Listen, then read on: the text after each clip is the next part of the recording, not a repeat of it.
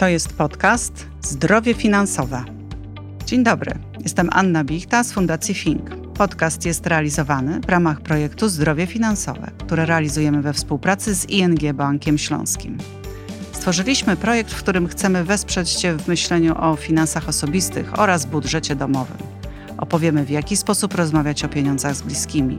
Przekażemy dobre rady i wskazówki, aby jak najlepiej odnaleźć się w zmianie. Dowiedz się więcej wchodząc na stronę www.zdrowiefinansowe.pl, gdzie znajdziesz ciekawe artykuły, filmy, poradniki oraz wskazówki dotyczące gospodarowania finansami.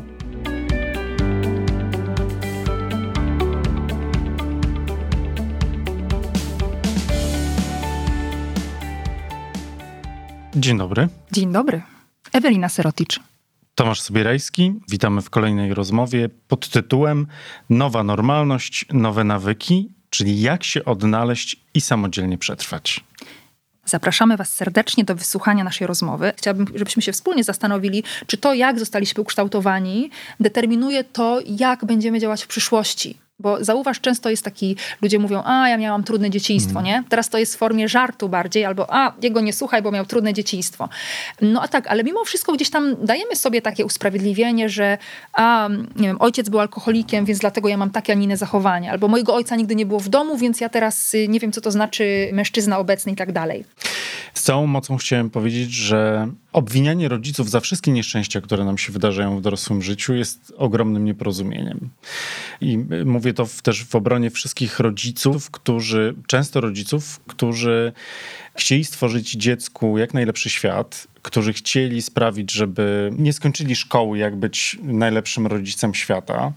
Starali się jak najlepiej, robili co mogli, e, popełniali dużo błędów i obwinianie ich po tam kilkudziesięciu latach, kiedy już na przykład, wiesz, no, często też e, ten moment e, tego poczucia winy wobec rodziców zauważam, że pobudzają w ludziach terapeuci, którzy na przykład właśnie okazuje się, że dochodzą do tego momentu, że to jest właśnie gdzieś tam jest kwestia rodzica, ojca, matki, ich zachowań.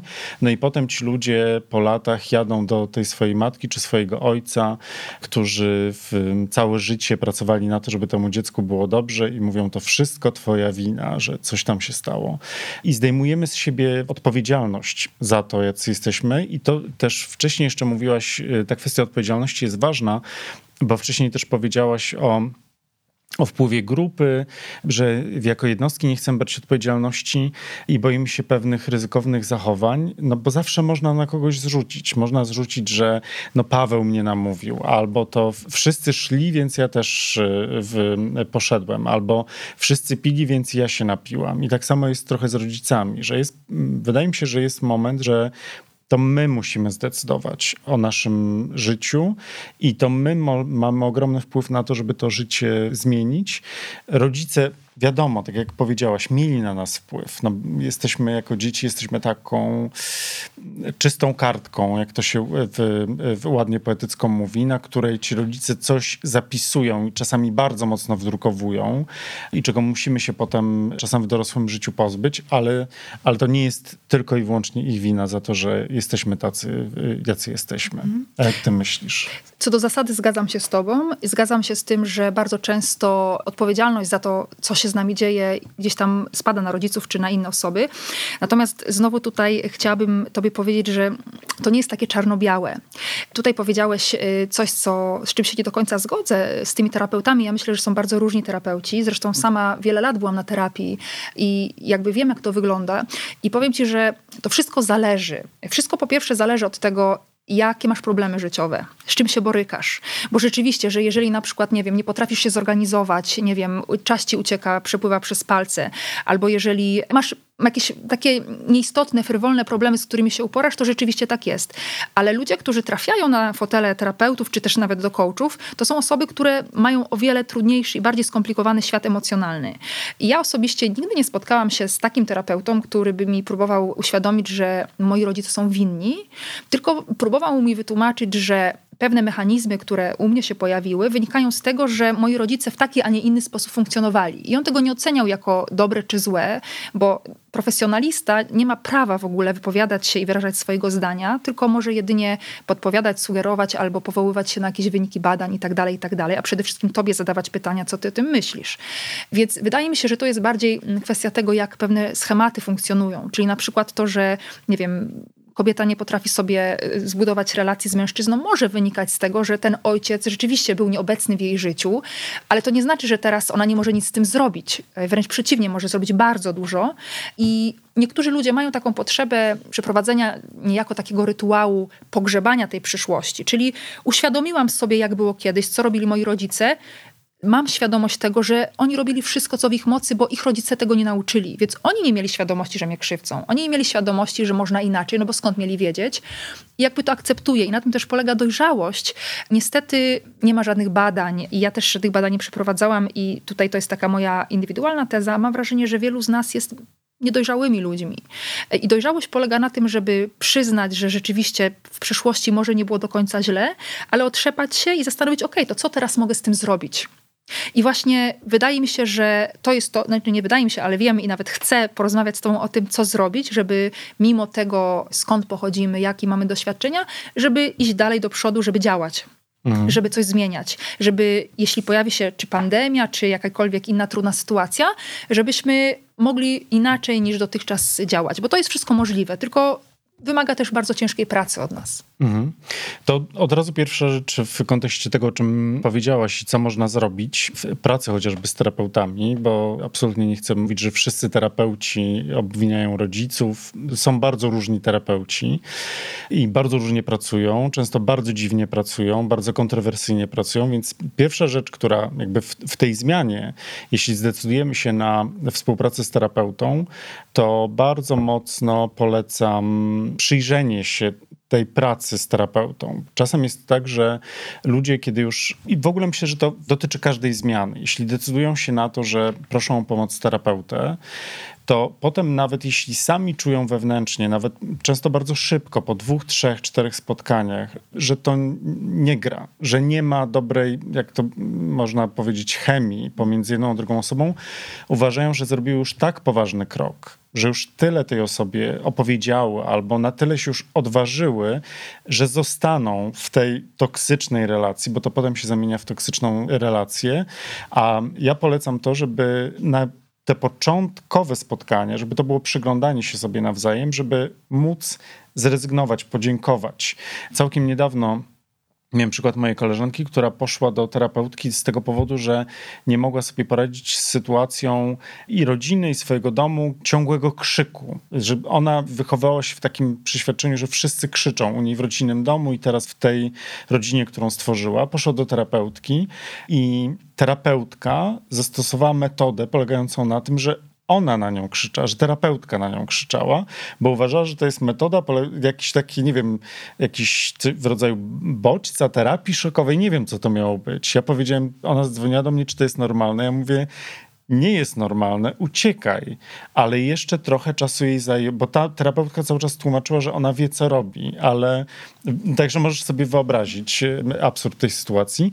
Więc jak już odważymy się na jakąś zmianę i poczujemy, że ta droga, którą wybraliśmy tej zmiany nie jest dobra, coś nas w tym uwiera, to chodzi o to, żebyśmy nie brnęli w to, tylko potrafili zrobić mm. krok w tył i przenieść się na, na inną ścieżkę. Ja myślę, że poruszyłeś temat rzekę i yy, bardzo nie lubię rozmawiać, e, kiedy jest mało czasu i to są tak naprawdę jakieś pojedyncze przykłady, bo myślę, że doszlibyśmy do innych różnych wniosków, gdybyśmy dłużej rozmawiali.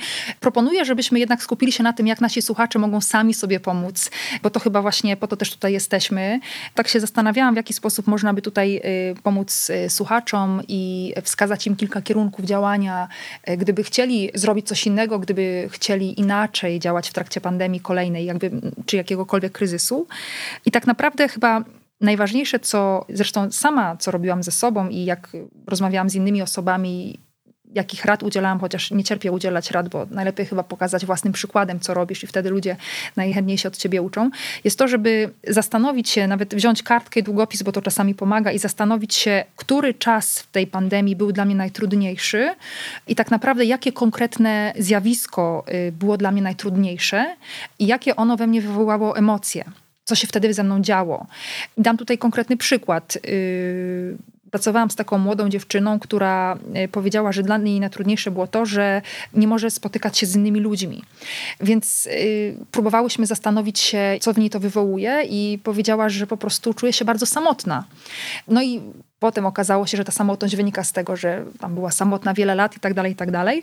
I kiedy uświadomiła sobie właściwie, bo, bo nawet się nad tym nie zastanawiała właśnie, ym, że właśnie ta emocja jej towarzyszyła, ta samotność, taki smutek, przygnębienie, strach przed tym, że już nigdy nie wróci do tego, co było wcześniej, to zaczęłyśmy się zastanawiać, to co w takim razie mogłaby zrobić w przyszłości, żeby takie uczucia do niej nie wracały.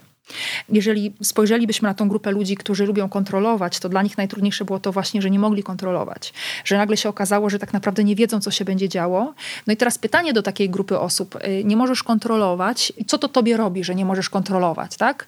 No i najczęściej takie osoby odpowiedzą, że no nie czuję się bezpiecznie, czuję, że życie nie jest w moich rękach, czuję się chaotycznie, czuję, że po prostu wszystko idzie we własnym tempie.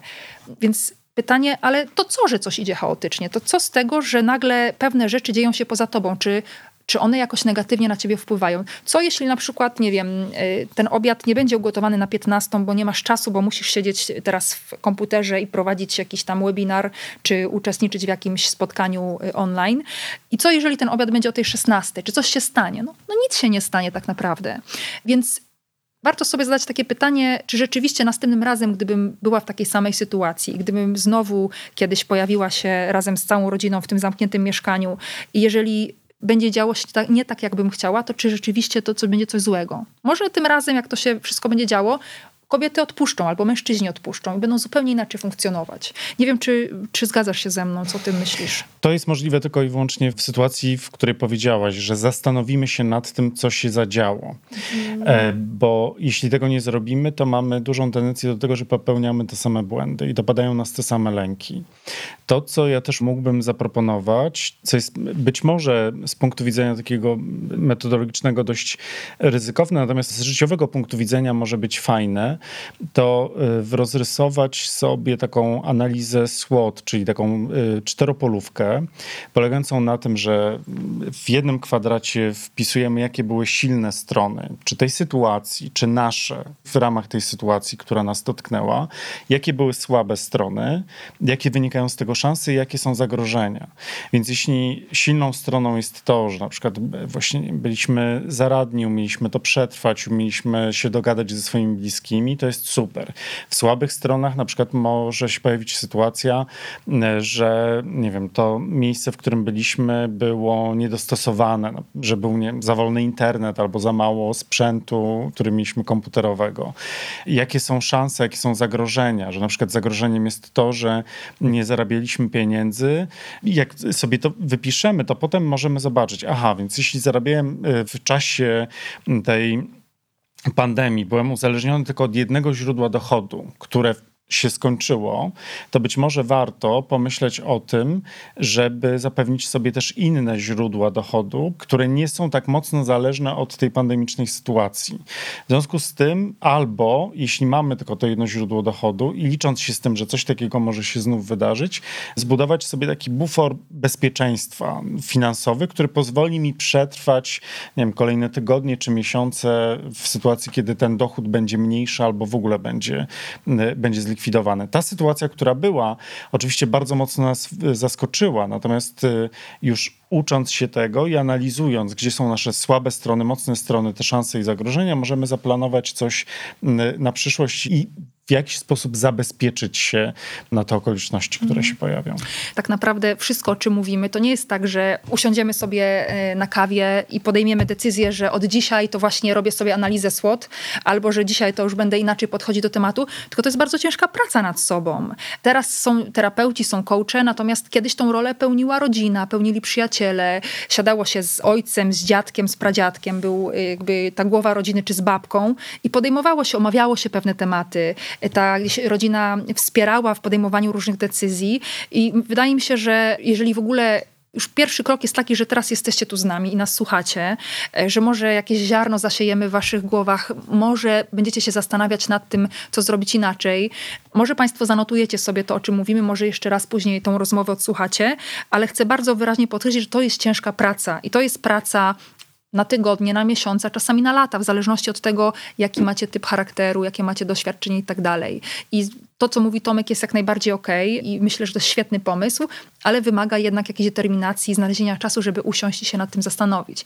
A naszą tendencją jest też to, że kiedy jest bardzo źle, no to źle się czujemy, panikujemy i tak dalej, ale potem jak przychodzi wszystko, y, jakby wraca normalność, to o tym zapominamy zapominamy, ale też nie chcemy wracać do tego, co było. Mm. E, uważając, że przysypiemy to, teraz to się dzieje w wakacje, piaskiem plaży i licząc na to, że to gdzieś nie wydostanie się, nie wypłynie, a prędzej czy później w znów w sytuacji zagrożenia zmierzymy się z tym samym, mm. z tą mm. samą okolicznością, a, a tak jak powiedziałaś, to jest proces. Mhm. I oczywiście u niektórych osób może to trwać krócej, u niektórych dłużej. Nie możemy, nie jesteśmy w stanie powiedzieć na przykład, że jeśli zrobicie, dać takiej recepty jak na ciasto, które się wyrabia, że jeśli, że jednego dnia zrobisz to, drugiego zrobisz to, a trzeciego zrobisz to, to czwartego coś powstanie.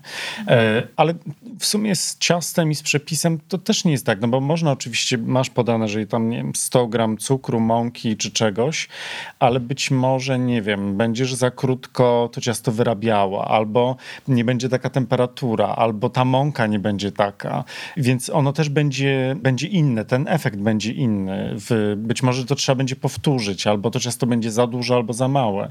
I tak samo jest z nami. No też nie żyjemy w próżni. Na przykład postanowimy sobie, że codziennie o tej szóstej rano będziemy wstawać i ćwiczyć. Załóżmy, żeby wzmocnić też naszą odporność, taką fizyczną, no ale może być tak, że w trzeciego dnia o 6 rano, nie wiem, dziecko zacznie ząbkować, albo, albo zacznie wymiotować, trzeba będzie jechać do szpitala, albo y, okaże się, że mm, nie wiem, o 6 rano wyłączyli nam prąd, a my w tych ćwiczeniach łączyliśmy się z naszą joginką i nie zrobimy tego ćwiczenia. No i teraz, co mamy powiedzieć dziecku, to płacz jeszcze przez najbliższe pół godziny, ja muszę poćwiczyć, bo muszę to zrobić. No, no nie żyjemy w próżni. Wiele rzeczy ma wpływ.